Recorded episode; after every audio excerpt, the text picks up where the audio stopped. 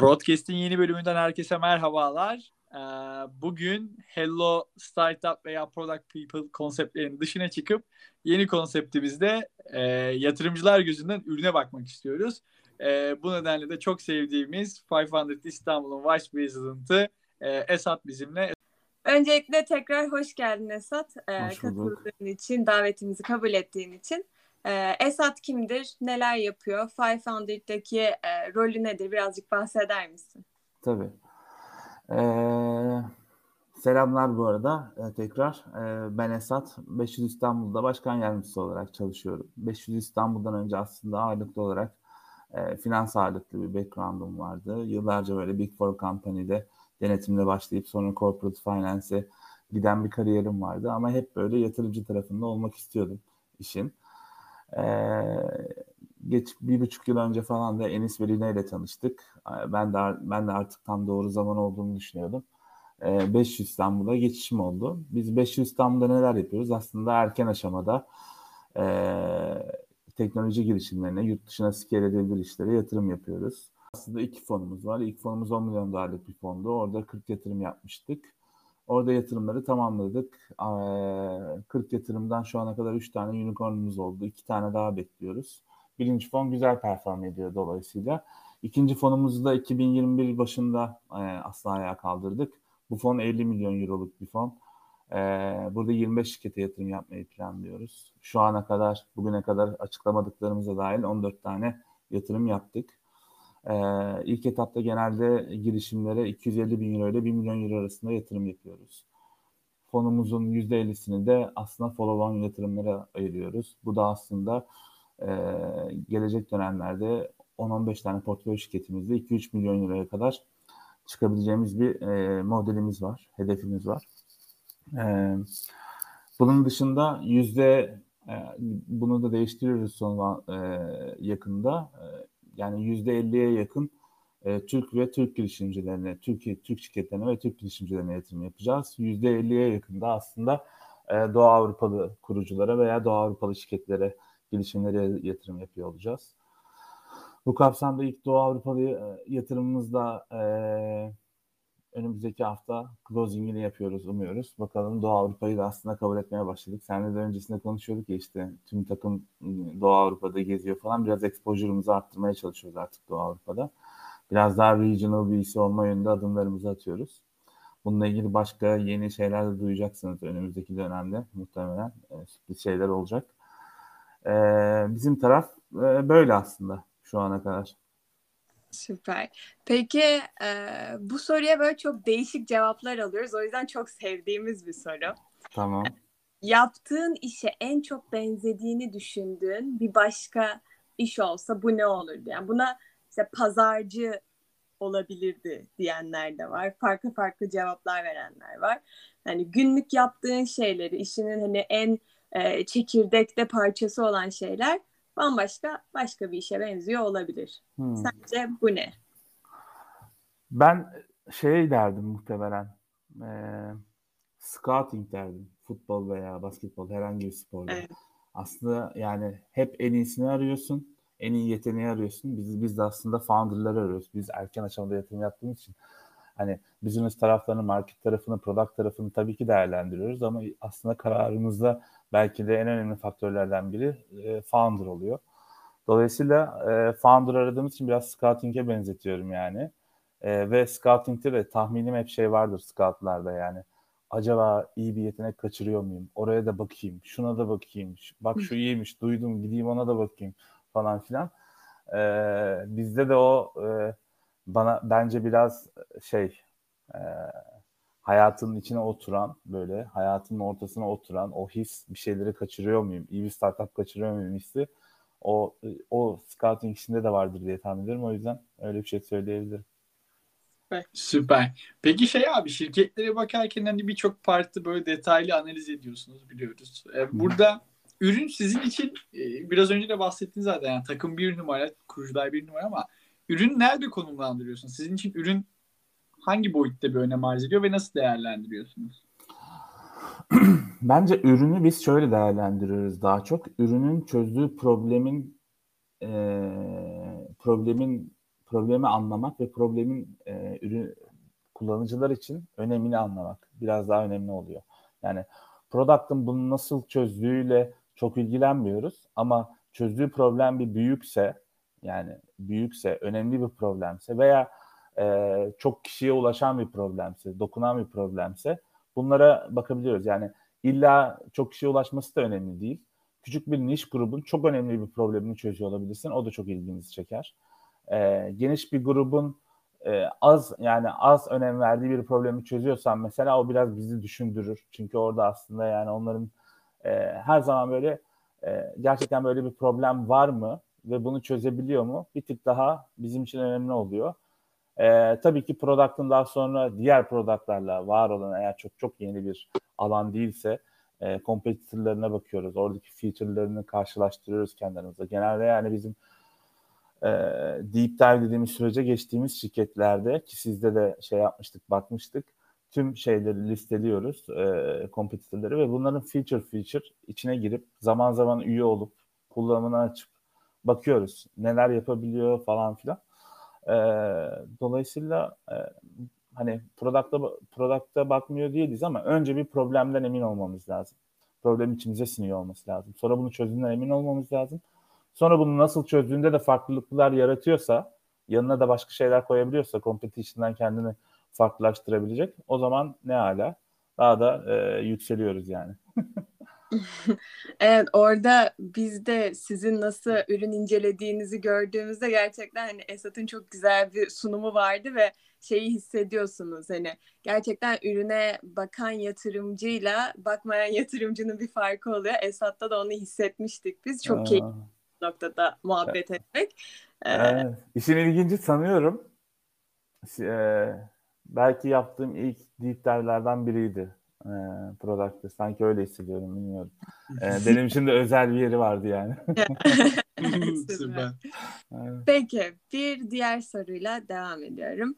Bazı ürünler pazarda yatay olarak ilerlerken bazıları da belirledikleri nişi senin dediğin gibi hızlı bir şekilde e, kazıyarak kazıyarak ilerliyorlar. E, burada sizi en çok heyecanlandıran ürünler daha çok hangileri oluyor? Yani böyle nişte olanlar mı yoksa yatay olarak ilerleyenler mi? E, Merve bence ben genel şöyle bir e, şey görüyorum e, çeşitli pazarlarda e, pazar yeni yeni oluşuyorsa horizontal çözümler zaten beklediğin çözümler oluyor. Yani daha çok yeni bir pazarda çok oyuncunun olmadığı, çok çözümlü olmadığı yerde ürünler genelde horizontal olarak çıkıyor. Pazar büyümeye başladıkça, belirli bir maturity ulaşmaya başladıkça farklı dikeylerde, o pazar içerisinde farklı dikeylere odaklanan şirketler, ürünler de çıkmaya başlıyor. E, dolayısıyla o horizontal oyunculardan çok daha fazla capability feature'lar sunabiliyorlar. O, odaklandıkları dikeylerde. Dolayısıyla bu aslında biraz bize gösterge de oluyor. Yani pazara baktığında daha çok horizontal bir iki oyuncu görüyorsan aslında o pazarın biraz daha yeni yeni başladığını, o pazarda verticallaşma oluşmaya başladığını gördüğünde ise biz şey oluyoruz biraz daha. Okey bu pazar zaten e, hani problem şey belli. Demek ki bu pazarda bir ilgi de var. Grow, growth, growth da var dikeyleşme başlamış. Bu aslında şey olmaya başlıyor. Yani pazarı valide ediyoruz kafamızda. Ee, Okey burada artık farklı çözümler, dikey çözümleri gördüğümüz zaman. Şimdi dikey çözümlerle horizontal çözümler aslında işte gene dediğim gibi e, o ikisi arasında karşılaştırma yapmaya başladığımızda her zaman böyle vertical çözümlerin e, avantajları oluyor. Özellikle odaklandıkları problem e, ve çözdükleri, yanına getirdikleri horizontal çözümlere göre yanlarında getirdikleri e, feature'lar, feature setler falan daha da e, niş bir gruba hitap ederek daha çok değer yaratabiliyorsa horizontal çözümden o orada bir avantaj sağlıyorlar. Zaman zaman bunun başa döndüğünü de görüyoruz. Çok çok büyüyen yerlerde. Ben belki böyle bir yorum yapabilirim yani. O kadar çok vertical çözümler oluyor ki bu vertical çözümleri kullanan şirketler artık bunların birbiriyle konuşmamasından şikayet etmeye başlıyorlar. Evet. Data, dataların birbirleri arasında gidip gelmemesinden ve analizlerini düzgün yapamamaktan şikayet etmeye başlıyorlar. Bu sefer bunları da toparlayan yani vertical'ları toparlayan aslında horizontal Aynen. daha bundle tool'lar çıkmaya başlıyor. Ee, aslında bunlar hep böyle sanki bana şey gibi geliyor yani e, life stage'leri gibi geliyor bir marketing. Aynen. Dolayısıyla yani biri diğerinden üstün değil bence zamanlama olarak değerlendirme, değerlendirilmesi gereken bir şey. Bizim açımızdan en azından ben öyle düşünüyorum. Süper. Peki şey ne? E, ürün pazar uyumunu hani bulması birçok dinamiği barındırıyor bu startupların. E, vertical veya horizontal olmasından bağımsız olarak. Siz hani bu girişimle ilk ilişkiye girdiğinizde işte pazara bakıyorum dedin ya aslında pazarı e, ilk böyle ilk gözden kuş bakışı gördüğünde nasıl yorumladığını da söyledin. Peki nasıl analiz ediyorsun? Örneğin işte yeni büyüyen bir pazar ya da e, işte mazisi olan işte temelleri belli donelere oturmuş e, bir pazar var. Hani orada nasıl yüzde nasıl diyeyim e, ne kadarını girişimci size veriyor ve siz ne kadarına gidip üstünü tamamlıyorsunuz ve buradaki o evet ya bu startup işte atıyorum şunları yaparsa ürün pazar uyumunu bulması için işte e, mantıklı bir şansı var e, diyebiliyorsunuz. Yani bence girişimci bize önemli başlangıç noktalarını gösteriyor. E, bir şey yapmadan önce, bir araştırmaya başlamadan önce bizim tarafta e, o başlangıç noktalarından da artık sen kendin biraz daha kendine educate edip içeriye doğru e, deep, deep dive dememizin sebebi de o. Daha derin e, araştırmalara gitmeye çalışıyorsun. Fakat e, bana sorarsan yani ürün pazarı uyu, uyumunda e, ne gibi indikatörlere bakmamız gerekiyor? Yani böyle işte early adapter'lar, tester'lar, free user'lar bunların kullanım e, metrikleri falan bunları incelemeyi seviyoruz. Bir onu görmek istiyoruz. Yani illa senin bir revenue yaratıyor olman değil. Aç bunu free ilk versiyonunu. Bize şeyi göster. Yani senin en azından ilk çıkardığın e, ürünün belirli özelliklerinin kullanıcılar tarafından e, kullanıldığını ve bunun karşılığını olduğunu biz gördüğümüzde e, bunun monetize edilmesi okey bir konu ama bence şeyden daha kolay bir konu yani e, bunu insanlara kullandırabilmekten daha kolay bir konu çözülmesi yani. Yeter ki kullansınlar. Ondan sonrasında sen onu nasıl monetize edersin? Farklı yollarla, farklı şeyler deneyerek, yanılarak bulabilirsin diye düşünüyorum e, tarafını. Şeyi yapmayı da seviyoruz. E, biz yatırım yapmadan önce böyle bir conviction build etmeye çalışırken hala product market fit'te veya işte e, founder market fit'te e, customer call'lar, e, user'larla call'lar yapalım. Onlardan dinleyelim. Gerçekten hiç beklemediğiniz şeyde oluyor. E, samimiyette geçiyor. Yani sizin kullanıcılarınız, müşterileriniz, sizin derken sizi kastediyorum yani e, startupları. E, startup hakkında gerçekleri çatır çatır ne düşündüklerini söylüyorlar. İlginç bir şekilde yani biz yatırımcı izliyoruz. Böyle bize yardımcı olma şeyinde oluyorlar. E, ki bu çok güzel bir şey bence e, dürüst bir şekilde şu alanlarda iyiler, şu alanlarda kötüler, bence şunu şunu yapmalılar falan. Bayağı güzel geçiyor e, şey customer call diyelim hani genel olarak bu hı hı. E, customer call'ları. Oralardan da böyle indikatörler almaya çalışıyoruz. E, işte e, elimizde yani aslında bunun bir yolu yok, bir şeyi yok. Expert kodlar yaptırmaya çalışabiliriz bu alanda. Hani onlar incelesin, biraz bize de fikir versinler falan. Elimizdeki tüm resource'lar aslında biraz daha conviction build etmek için e, kullanmaya çalışıyoruz.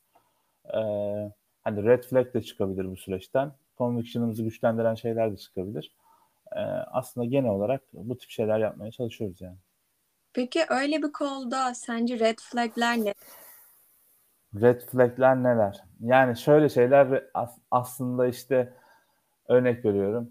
Ee, benim tanıdığım zaten hani biz biz bunu zaten içeride şöyle şöyle çözdük hani kullanıyoruz. iyi güzel. Hani nice to have şeyleri duymak. Anlatabiliyor muyum? Hani yorumları duymak. Ee, biraz red flag değil de e, şey oluyor. E, ya işareti. hani soru işareti yaratmaya başlıyor. Yani red flag şeyler çok çok böyle e, belki founder, belki ürün hakkında çok çok negatif yorumlar olur. Hani yok ya çalışmıyor zaten falan filan hani ya da işte hiç destek alamıyoruz e, falan filan gibi şeyler red flag olabilir. Ee, başka retrekler de böyle çok personal bazlı olur yani. Al, aldığımız retrekler başka call'lardan, tanıdıklardan, sadece customer call değil de geçmişte çalıştığı bir iş arkadaşından farklı farklı. Öyle şeyler olabilir. Her zaman karşılaştığım, karşılaştığım şeyler değil ama tabii ki o red flag checkleri de yapıyoruz. Peki girişimcilerin ürün geliştirme süreçlerine hakim olması e, ürün başarısı ve startup'ın geliş etmesi ve geleceği için özellikle oldukça kritik bizce. Hı hı. E, ve bunun nedeni de bizim zamanla yarışıyor olmamız. Yani bu ürünü geliştirip pazarda tutundurma ve hayatta kalma ihtimalini arttırma bla bla. Ee, sizin için burada e, tabii ki de burada startup'ın bulunduğu alanı konuma ve işte pazara göre değişik gösteriyor ama kritik ürün metrikleri neler? Yani bugün e, yatırım yaptığınız startuplarda ilk baktığınız metrikler ne oluyor? Yani biraz önce söylediklerine ek olarak aslında bakarsak. Hmm. Ürün metriği derken genel olarak startup'ı değerlendirdiğimiz metrikleri anlıyorum. Yani evet. senin productçı olarak bana özel olarak söyleyeceğim şey varsa söyle ona göre değerlendireyim ama. e, free user'lar var. Aç abi atıyorum free user'larda ne Evet evet evet gibi baktığın şeyler neler? Şimdi bir şey eklemek istiyorum. Hazır konusu açılmışken bu ürün geliştirme şey dedin ya Samet hani ürün geliştirmeye odaklanıyoruz. Zaman bizim için önemli falan. Hani hazır bu konuşmayı yapıyorken hmm. benim gördüğüm önemli şeylerden biri şu aslında. Ürünü geliştirirken ne kadar erkenden feedback almaya başlarsan ve ürünü ona göre oluşturmaya başlarsan zaten klasik bir şey çok da farklı bir şey söylemiyorum da. Bence bunun önemi çok. Yani hani user feedbacklere göre itere etmek, ürünü geliştirmek e, önemli. Pardon. İkincisi de bence bazen founderlarda şey olabiliyor. Yani ya bu product market fit'i yakalayamayacaksın şu an yaptığın şeylerle, şu an yolda. Bu biraz gözüküyor yani. Hani probability'si daha yüksek yakalayamayacağının. Buna öyle bir noktada founder karar verip bundan dönmeli ki yani hani ne çok geç olmalı ne çok böyle üzerine şey yapmış olmalı, yatırım yapmış olmalı. Ee, yani bu şey kararını vermek, yok böyle olmuyor, başka bir şey denemeliyiz kararını vermek de bence iyi bir founder'ın önemli bir özelliği. Yani hani hızlı karar verip yok artık olmuyor, burada devam edemeyeceğiz, başka bir şey denemeliyiz, hop resource'ları oraya aktarmaya başlayalım falan. Bu zaten yani hani yatırımcı açısından hiçbir sıkıntı olan bir şey değil. Yani biz yatırım yapıyoruz, X alanında şunu şunu yapacağım diyor mesela bir firma. 6 ay sonra yok abi burada şuraya geçtik. Okey biz orada full support vermeye başlıyoruz. Yani hani sonuçta e, founder'a inanarak e, ve vizyonuna inanarak yola çıktığın için onun verdiği kararlarda da yanında olman gerektiğini düşünüyoruz. Bunu böylelikle bir koyayım kenara yani. Bu bence önemli bir şey. Metrikler kısmına geldiğimizde de yani tabii e, hani e, şirketin tipine, business modeline, sektörüne bağlı olarak e, şey yapıyor. Ama ben biraz da SaaS gibi konuşayım istersen. Hani SaaS alanında nelere bakardık diye.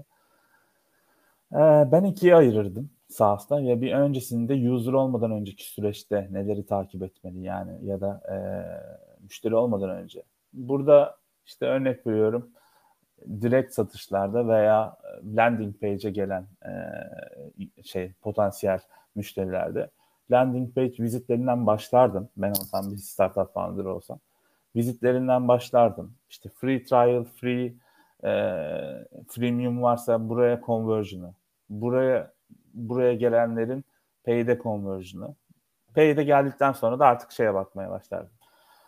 Aslında önden başlarım buna, bu söyleyeceğim şeylere. Ama pay'de geldikten sonra işte örnek veriyorum revenue growth, o bu onlara falan bakarsın ama bu tüm süreçte de aslında product kullanmaya başladığı andan itibaren bunu ne sıklıkla kullanıyor? Biraz daha engagement metrics dediğimiz, işte user metrics dediğimiz ne sıklıkla kullanıyor? Ee, e, şey olarak average işte örnek veriyorum bazı işlerde average session time, event time, kaç event yapmış içeri girip haftada bunu ne kadar yapıyor? Buradaki momentum nasıl? Engagement artıyor mu, azalıyor mu? Yani genelde böyle ilk hafta mesela free trial'a girirler, denerler falan filan. Ondan sonra ikinci hafta bir bakarsın e, kullanım düşmüş, e, şey olmuş falan filan.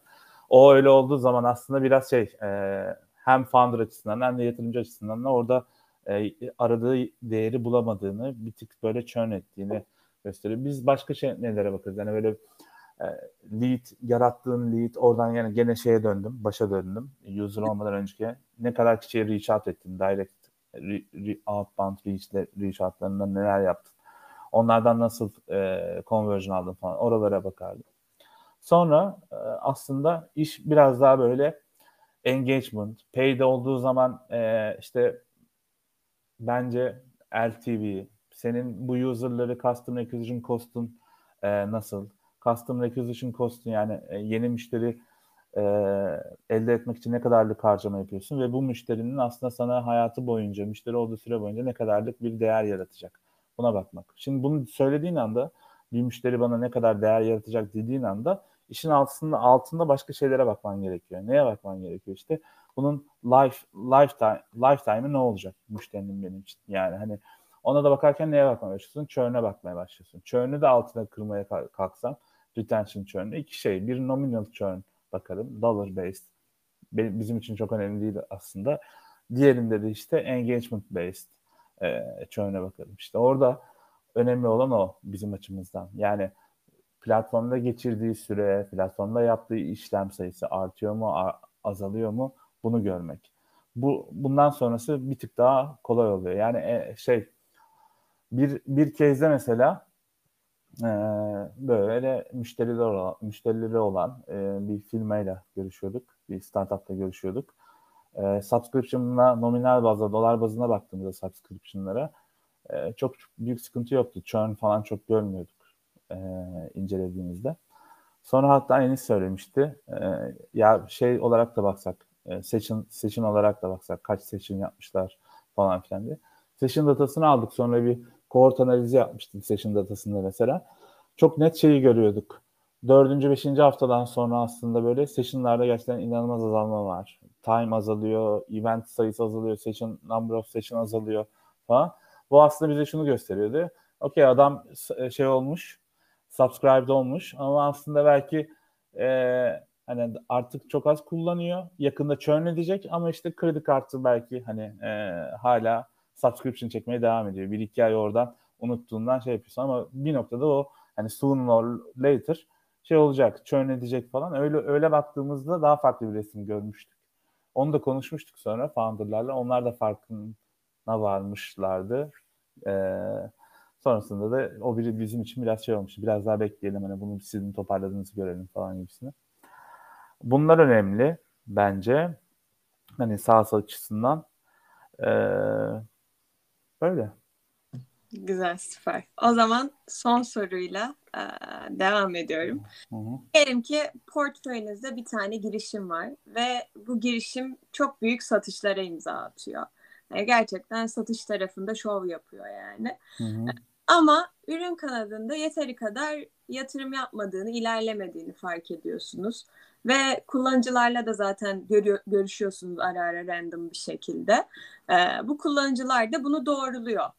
Hani ve artık portföyünüzde sonuçta yatırım yapma kararını almışsınız. Bu hmm. durumda yatırımcı olarak nasıl bir yol izlersin? Ya aslında önce Founder'la ki biz inanmadığımız Founder'a yatırım yapmadığımız için Founder'la neden böyle e, neden böyle yaptığını anlamaya çalışırım. Yani eğer reasonable'sa verdiği cevaplar okey. Yani hani e, ya ben product'la şu, şu şu yüzden yatırım yapmıyorum. Onu da ileride şu şu şekilde çözeceğim. E, farkındayım zaten diyorsa örnek veriyorum. Bizim için bu okey olabilir yani hani e, illa e, dışarıdaki feedbackler üzerinden founder'a bir e, ya abi niye bu böyle değil falan demeyiz. E, sonuçta onun vizyonuna inanıyoruz. E, mantıklıysa şey yapıyoruz. Ama diyelim ki evet bir problem var. Bir şekilde lek etmiş o taraf. Hani o zaman ne yaparız? İşte örnek veriyorum bizim e, belki yani öncelikle nedenini anlamaya çalışsın. Burada resource sıkıntısı mı çekiyor? Ya da örnek veriyorum takım mı yeterli değil? Yetişemiyorlar mı?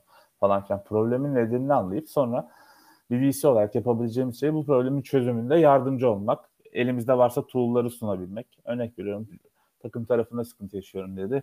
İşte bizim ekibimizde Ekim var. Ee, aslında talent e, manager'ımız hemen Ekin üzerinden aslında böyle bir takımı hızlı bir şekilde e, şey yapabilir miyiz, recruitment yapabilir miyiz?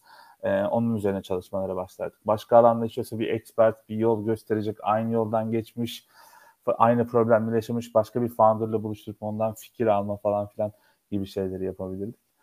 Ee, yani olay aslında hani şey önce bir founder'la konuşurduk. E, inanıyorsak okey derdik abi devam. e, şeyse e, ama yok hayır onun da bir sıkıntı onun da aklında bir sıkıntı yaratıyorsa ve bu aslında onun içinde bir problemse o zaman çözme yolunda farklı şeylere gidebilirdik yani. Zaten ne yapabilirsin ki bir yatırımcı olarak? Yani şöyle düşün. Diyelim ki kavga ettin e, girişimciyle. Ne kazanacaksın yani? Hani anladın mı demek istediğimi? Ya şey yapacaksın, inanacaksın e, onun bunu bilerek yaptığını, okey diyeceksin. Ya da gerçekten bir problem yaşıyorsa yanında olacaksın destek vererek bunu çözmeye çalışacaksın. Diğer şey üçüncü bir opsiyon yok bana sorarsan yani. Aynen öyle abi. Süper. Şimdi biraz da seni tanıyalım artık. Yani biz tanıyoruz ama dinleyenlerin seni tanıyacağı dünya geçelim. Biz buradan daha çok keyif Bitti alıyoruz. mi ya? Hızlı geçti şey. İşte Şimdi bu daha da hızlı geçecek. Sana A ve B soruları soracağız işte. Ee, birini seçmeni bekleyeceğiz. Ee, biz bazılarını senin adına önden tahmin ettik. Bakalım bizim kendi tahminlerimizi senin Tamam. hakkında. Siz de söyleyecek misiniz tahminlerinizi? Ee, ee, bir ben bir Merve soruyor olacağız. Ee, gönderiyorum hazırsan. Hadi gönder abi. Ee, sevdiğim bir içerik var. Kitabını okumak mı yoksa filmini izlemek mi? Dürüst cevaplar. Dürüst cevaplar olmuyor. Ya şöyle söyleyeyim. Mesela Dan Brown kitaplarını okudum. Tüm filmlerini de izledim. Neyi tercih ederdim? Filmini tercih ederdim ya dürüstçe. Evet. Süper. Peki gündüz insanı mısın yoksa gece insanı? Kesin gece insanıyım. Herkese sorabilirsin ekibimizden. Sabah 9 toplantılarını hiç sevmem. Saat 10'a kadar saat 10'a kadar e, klasik bir beyaz yaka alışkanlığı aslında. Ofise giderdim yani eskiden.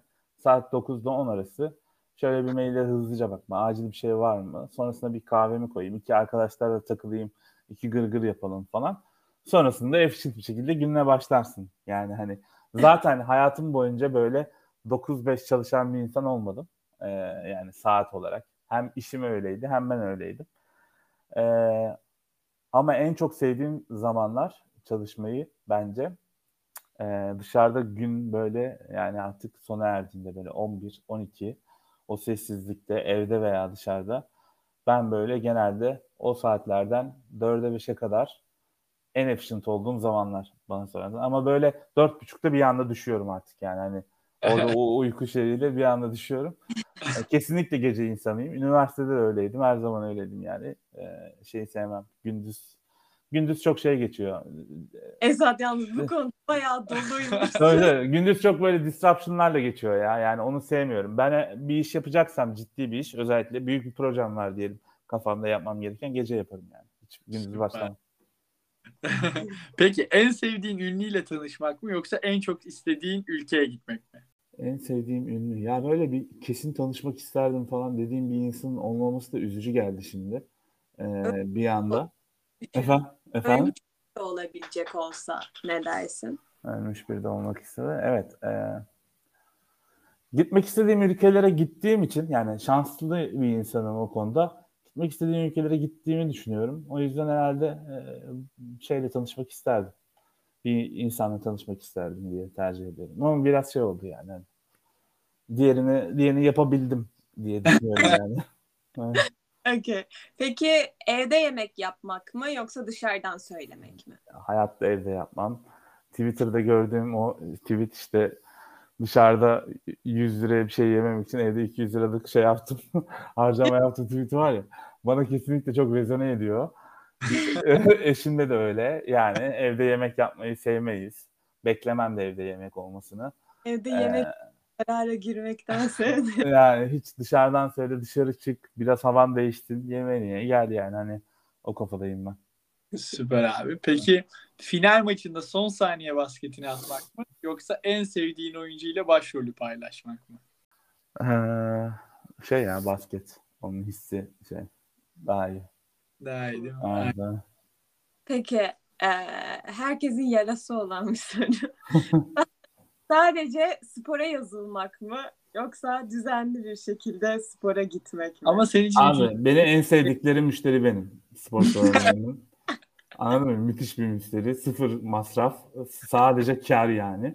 Safi. Evet, safi kar yani. Öyle e, imzalarken falan bana bir şeyler vermeleri gerekiyor gibi hissediyorum. Futbolcu imzası gibi falan olması lazım yani. Ee, yani evimizin dibinde spor salonu. Gerçekten böyle 50 adım falan kapısı. Ee, ama e, her sene yazılıyorum. İlk hafta gidiyorum. Sonra bir şekilde kalıyor. Yani bir türlü onu hayatıma sokamadım. Ben hayatımda böyle 2-3 tane fokus, fokuslandığı şeyi aynı anda yapabilen bir insanım. Onu çözdüm bu yaşımda. Ee, dolayısıyla örnek veriyorum işte iş, e, X, Y üç tane şeye odaklanıyorsam o sırada dördüncü sporu onların arasına aldığında biri patlıyor. O yüzden alamıyorsun falan. Bir türlü alamadım ya. Bilmiyorum bakalım belki gelecek dönemlerde. Süper. Peki IPO mu yoksa exit mi? Ama şöyle düşün. Çok hızlı değil mi? Ha, portföy şirketi için mi? Hayır portföy değil. Aynen. Senin de girişimci tarafın ve işte ne bileyim e, o taraftan bakabildiğini bildiğimiz için bir girişimcisin. Aynen. Senin için IPO yapan bir startupta mı olmak isterdin, kurmak istediğin yer yoksa exit eden bir startupta mı olmak? Çünkü ikisi arasında biraz stage farkı oluyor yani. Ee, yani şey gibi oluyor bu soru biraz sanki. Onu isterseniz düzeltin ben de ona göre cevap vereyim. Yani IPO'da muhtemelen daha büyük exit yapabilirsin e, gibi geliyor. O, zaman eşit o- eşit, eşit exit dersen. Ha. Evet ya yatırımcı şeyi oldu. Defosu oldu şu an. Hiç kafasına giremedi. evet. Yani aynı şartlarda düşünürsem e, bilmiyorum ya. Yani bu şey şöyle bilmiyorum. Her şey eşit koşuldaysa IPO mu exit mi? exit diyeyim ya. Exit diyeyim yani. Daha az e, şey olur muhtemelen. E, hurdle olur. Çünkü IPO falan. ikinci kurmak için vakit olsun. Evet yani hani bir de orada lock-up olacak IPO'da hani hemen şey yapamayacağım, keşat edemeyeceğim falan. Ee, madem madem founder kafasındayım parayı alayım hemen ikinci bir kafamda da muhtemelen yeni bir alan vardır. Şurada bir şeyler yapsam mı diye. Ekibi de alır direkt başlarım yani core ekibi alıp. Aynen. O yüzden exit diyeyim yani. Güzel. Peki browser'ın da 1500 TB açık tutmak mı yoksa sadece kullandığın tablerle yola devam etmek mi? Ee, 10-15 tab tab açık olduktan sonra rahatsız olmaya başlıyorum. Ee, o yüzden ona şey yapıyorum yani gereksiz şeyleri hep kapatırım falan. Ee, o yüzden şey aynen abi 10-15 tane maksimum fazla tutamam 100 tane falan tutamam yani hiç. Kafayı yiyorum öyle olduğu zaman bir şey ararken. Tamam. Peki son soru. Işınlanmak mı, zihin okumak mı? Of çok zor. Ee, zoru sona sakladık. Abi bak şunu düşün. Şunu düşün. Ha. Atıyorum girişimciyle koldasın. Tak girişimcinin zihnini okuyorsun. Hoş olmadı bu. Yani zihin okumak çok güzel geliyor. Ama bak biraz Ee, ama şey diyeceğim ben niye biliyor musun? Işınlanmak diyeceğim. Işınlanmak olduğu zaman şey gibi hissediyorum yani 70 yıl yaşayacaksan aslında 350 yıl yaşayabilirsin hayatı. Ee, içine o kadar şey sığdırabilirsin. e, tecrübe Hmm. sığdırabilirsin. O yüzden yani zamanı esnettiği için e, ışınlanmak diyebilirim. Vay iyi cevap. Güzeldi evet. Ben de şey diyecektim. Doğu Avrupa'daki startupları on-site vizitleri ya çıkalım biraz şey kafasından ya. Aynen. Sürreal düşünme abi boş. Hani biraz önce IPO ve exit de böyleydi. çıktım o kafadan. Uyarıyı aldım çıktım. yok yok. Abi süper çok keyifliydi. Ee, ağzına sağlık diyorum. Ben Ee, teşekkür konuk olduğun zaman ayırdığın için ve düşüncelerini aktardığın için çok Rica ederim ya siz sağ olun. Teşekkür ederiz. Dinleyenlere de sana da e, görüşmek üzere bir sonraki bölümde. Hoşçakalın. Görüşürüz. görüşürüz.